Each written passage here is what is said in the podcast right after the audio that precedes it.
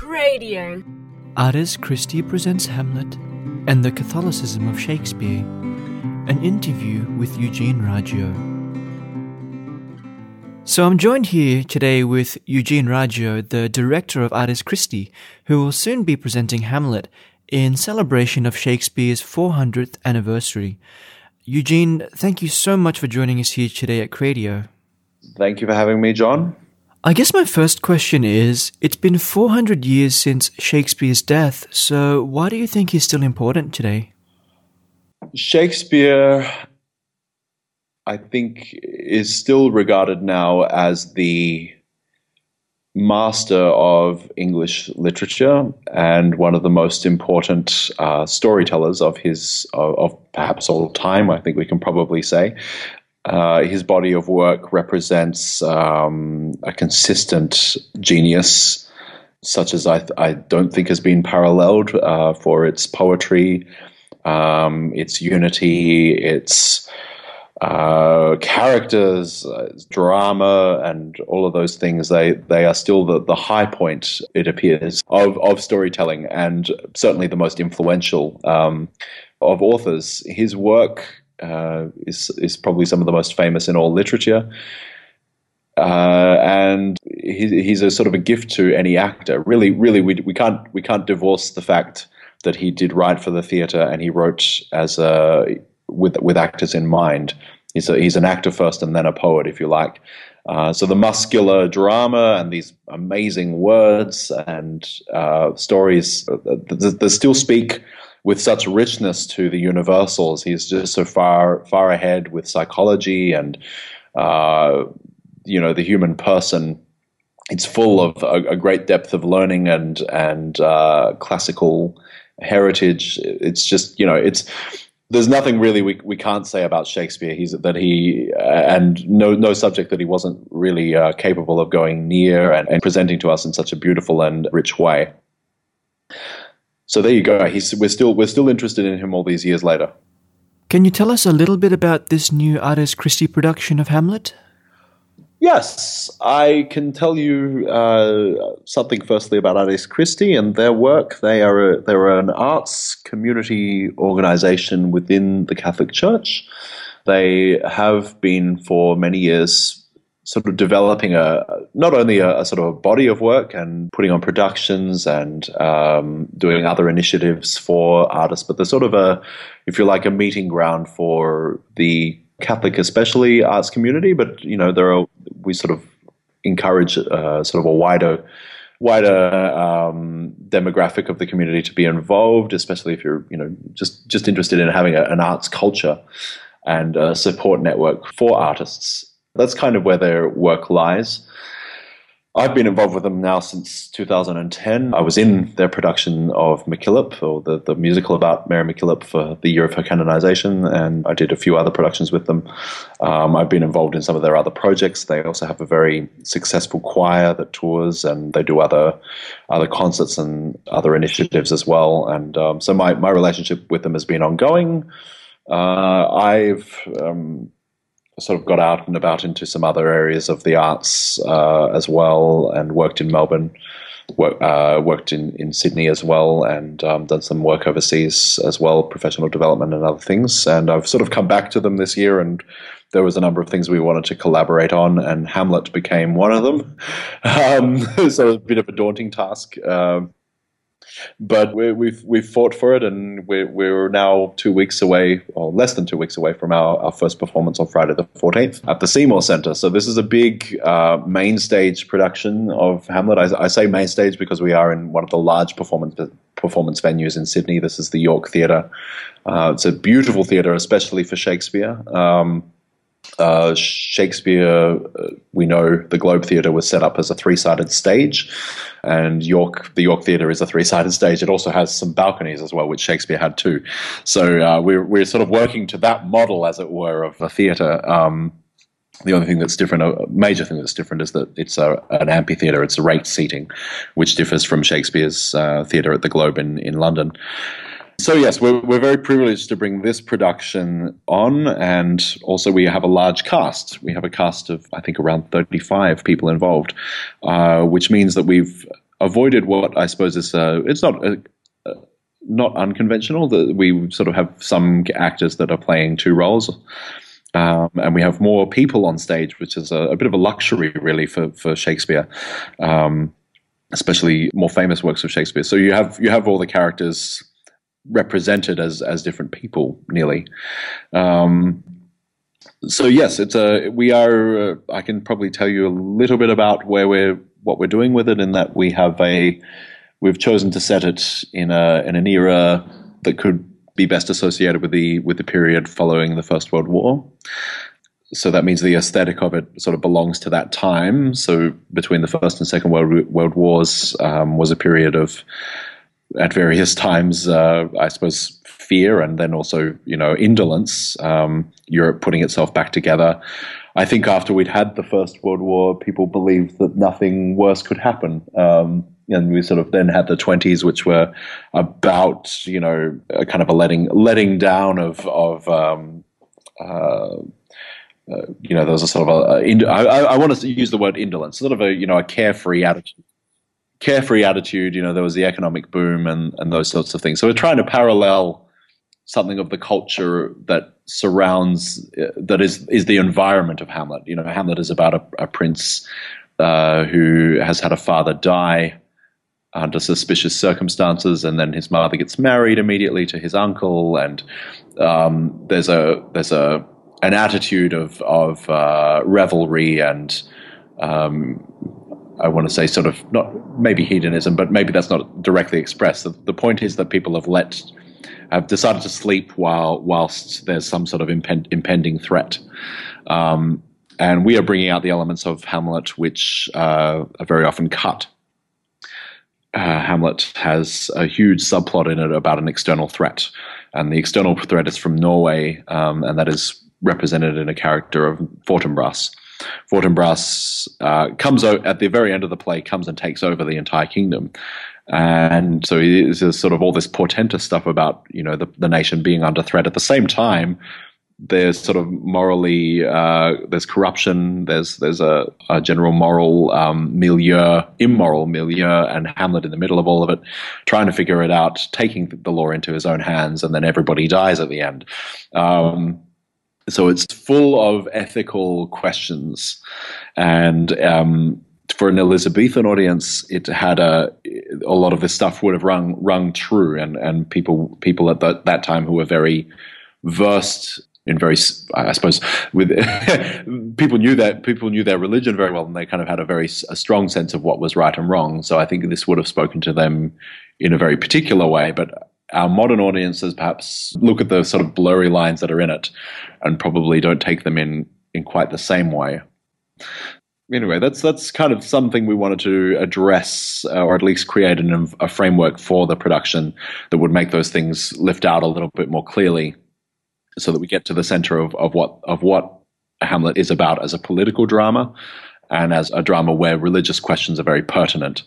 This would be different from the trend in the West in the last, I suppose, in the last centuries of making Hamlet into a domestic drama, which is all about, you know, uh, household disputes and um, conflict between a family.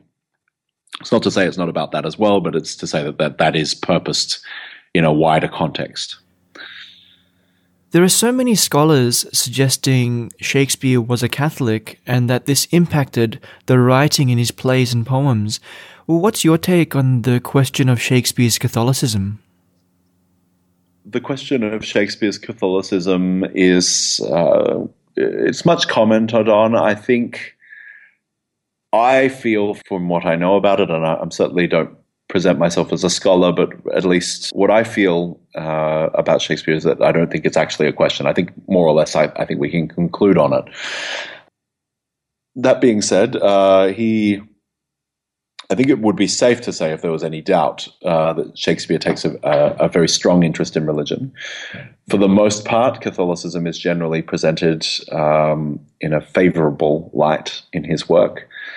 And I think in in a time when Catholics were directly under persecution, um, you know, his voice does come out as rather being uh, pro-Catholic, you could say, in that he puts religion into a play and makes all the all the characters sort of take for granted that, that, that that's a normal part of life. That is, in fact, the culture that he lived in. I read I read uh, an essay that suggested that some of the religious stuff in in Shakespeare's work is from a secular perspective. That is to say, it comes from somebody who is making criticism of religion as secular people would now.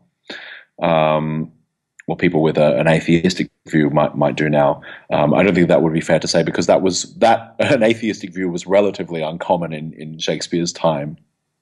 Um, and if and I think just looking at the general body of his work, he generally seems to to make his characters very entwined in in religion, and um, they speak in a they, they speak with God very being very present in their lives. I think for the most part so that that's normative. Uh, but I also do think, particularly for Shakespeare in a country and in a time where religion was under direct persecution, he seems very comfortable with presenting Catholicism in a in a directly favorable light. The other thing I, I think we can say also was that we know that he, he came from a Catholic family. I think we can say that more or less um, without any doubt. He he we know that his his family were were caught up in the in the persecutions themselves uh, and that they also um, wrote a will um, with very strong um, Catholic sentiments in it. Um, there was a, a, statement made by an Anglican later, like you know, sixty or seventy years after Shakespeare's death, where where he said sort of unequivocally that Shakespeare had died a papist. Um, and uh, more and more scholarship seems to favour the idea that Shakespeare may have been speaking to Catholicism in his work uh, whilst hiding his own conviction as, as a Catholic within his work too. That, that's a, probably about as much as I can say about Shakespeare's Catholicism. Um, a lot of this stuff is coming from non-Catholics too. There, there is some very significant authors that write about this directly, and they don't have a, a Catholic um, bone in their body, if you could say. Uh, they, they, don't have a uh, they don't have their own agenda to push as Catholics. So um, this is kind of important. I'd been reading uh, myself and Anthony McCarthy, who's um, producing the show. Uh, we we were looking at a work by a guy called Stephen Greenblatt, who proposed that Hamlet is actually about about uh, the doctrine of purgatory and in a specific, in a very pointed way in the era that Shakespeare was in with the imposition of Protestantism, the ideas of Protestantism about predestination uh, is very strongly invoked in Hamlet as being a, a, a, dichotomy of a kind, or that something that Shakespeare that Hamlet is trying to Hamlet is trying to deal with directly, because the ghost in Hamlet speaks very Catholic doctrine. He speaks all about the um, the doctrine of, of purgatory and everybody else in the in the play who is uh, is a villain uh, speaks about the doctrine of, of predestination. They, they they speak with Protestant ideals, and you, the ghost is presented as as honest and truthful. So you you could say that that Shakespeare in a in a veiled way is presenting the idea that purgatory as a doctrine is is honest and truthful. In that time, people that uh, even though Protestantism was imposed from the from the monarchy, um, it was very difficult to suppress the Catholic elements in culture because people had mourning rites, um, they had you know masses said for the dead, that, all of those things that were they, were kind of enshrined in culture and custom, and it's very difficult to get to eradicate those just by giving an order that the that the country is all going to be pro- Protestant now. Um, so uh, you know there, there, there are some there are some really um, big questions I suppose that Shakespeare poses through Hamlet. Hmm. You mentioned purgatory and a few Catholic themes occurring in Hamlet. Uh, are there any other Catholic elements in Hamlet?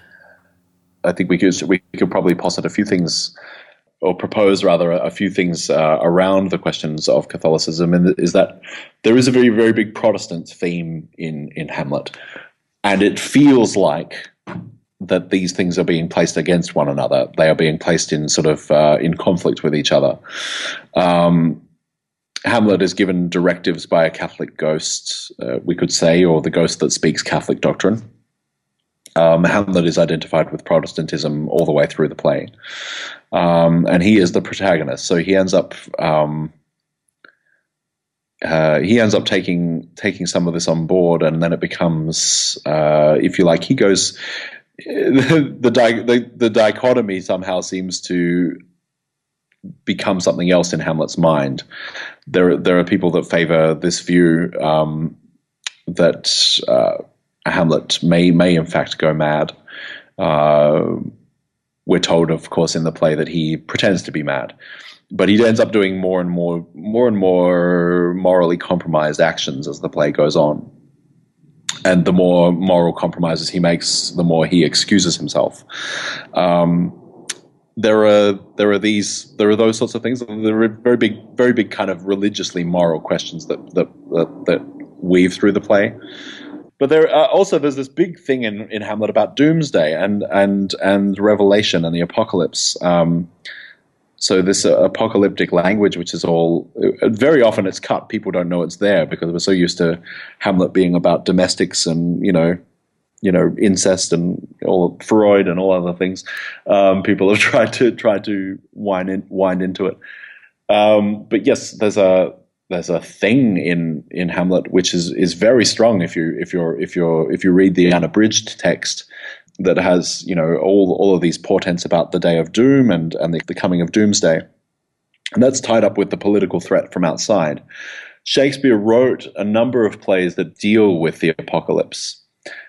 And it can be suggested that I don't know whether it was his preoccupation, but certainly King Lear, which is another one of his plays from his later period of life, there's no question about it. It, it. it is a play that deals directly with apocalyptic questions, a house divided against itself, and you know um, everything. You know, a sort of tragedy that um, results in everybody dying. Um, it's not so much that it's about the everybody dying. In in Hamlet, it is about the uh, the the coming of an out, external threat. Um, the characters are linked to a lot of religious um, allegory. Um, and these these are, you know, uh, there's been some scholarship that I've read recently, which I felt vilified when I read because I like I, I, really feel like this thing coming from outside is is a is an ominous thing, and it's definitely stated at the beginning that it is an ominous thing. But uh, there's been some scholarship proposing that this is actually uh, that Hamlet is the model of a failed apocalypse, and could be suggesting something about the death of Christianity. The death of Christianity was probably the question in the era that, that Shakespeare lived with, I suppose, you know, uh, Catholics and Christians um, against one another, uh, Protestants um, and the, the imposition of a Protestant religion, you know, from above, from the state. I think it's also noteworthy that Elizabeth I regarded Catholics as treasoners. So to be a Catholic was an offense against the state. She was clever enough not to get caught up in doctrine, doctrinal questions. The thing was that if you were, if the monarch was the head of the church, then to be a Catholic and therefore, you know, not in line with the with the state religion, then you were against the monarchy directly. You were a treasoner, and you were killed in the you know treasoners were was the most violent death. Um, as far as you know, for a civilian, that was the the harshest punishment you could receive.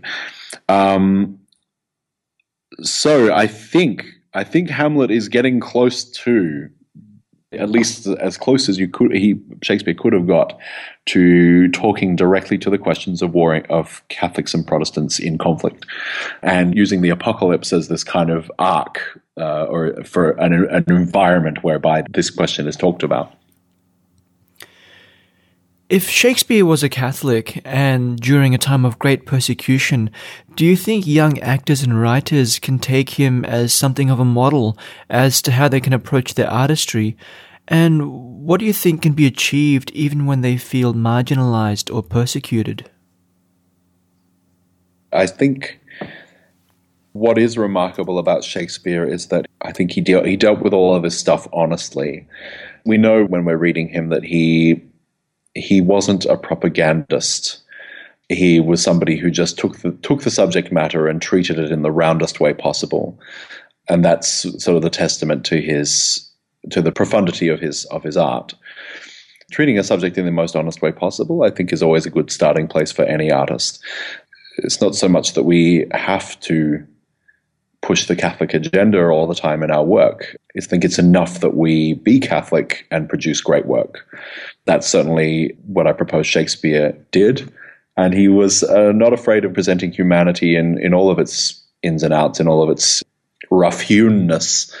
Um, and in all of you know uh, with its good points and its and its you know its darkest points, he was prepared to go near all of that subject matter and treat it with the roundest and most honest approach in a generous way and in a in a visceral and and it's more so that we can we we know that we're approaching something we, we treat him sacred as a sort of a sacred author, if you like, um, because we, we we know the scope of what he achieved. Um, as I said at the beginning, I think it's un, unparalleled, but it's it's really the honesty with which he he conveyed his his characters, and we always know that whenever we encounter Shakespeare, we're going to come away, uh, you know, all the sensitive nerves of our humanity are going to be jostled, and and you know. Um, that's what makes him brilliant. I so I propose that that our job is the same. I think we we just uh, our starting place should be should be this should be the kind of honesty that he was able to do with his storytelling, and through that, Catholicism, I suppose, can bleed through. Uh, which is what I feel is what I feel we encounter with Shakespeare. And I think it's what we encounter with people like, uh, sorry, fam- famous uh, novelist Greene you know, as a Catholic novelist and Evelyn Waugh. Some of those guys we know who had deep Catholic convictions and influenced a, a whole area of, of uh, artistry and and um, literature and all those things. Uh, we we know that they were Catholics, and we we we we admire their work because of its um, because of its robustness. Um, so I think you know all of those people we can hold up Tolkien, much the same. Um, C.S. Lewis uh, was Protestant, but you know, a man of, of, very deep faith and eloquent faith. All of those guys, we uphold them because of the, the robustness of their work, and I think it become it actually accentuates their faith conviction in that light. You know what I mean? That was Eugene Raggio with Ars Christi presents Hamlet and the Catholicism of Shakespeare. Ars Christi will be performing Hamlet at the Seymour Centre on the 14th and 15th of October. For more details on the performance, or if you wish to buy tickets, visit www.theword.org.au. And for more talks, interviews, and shows, visit cradio.org.au.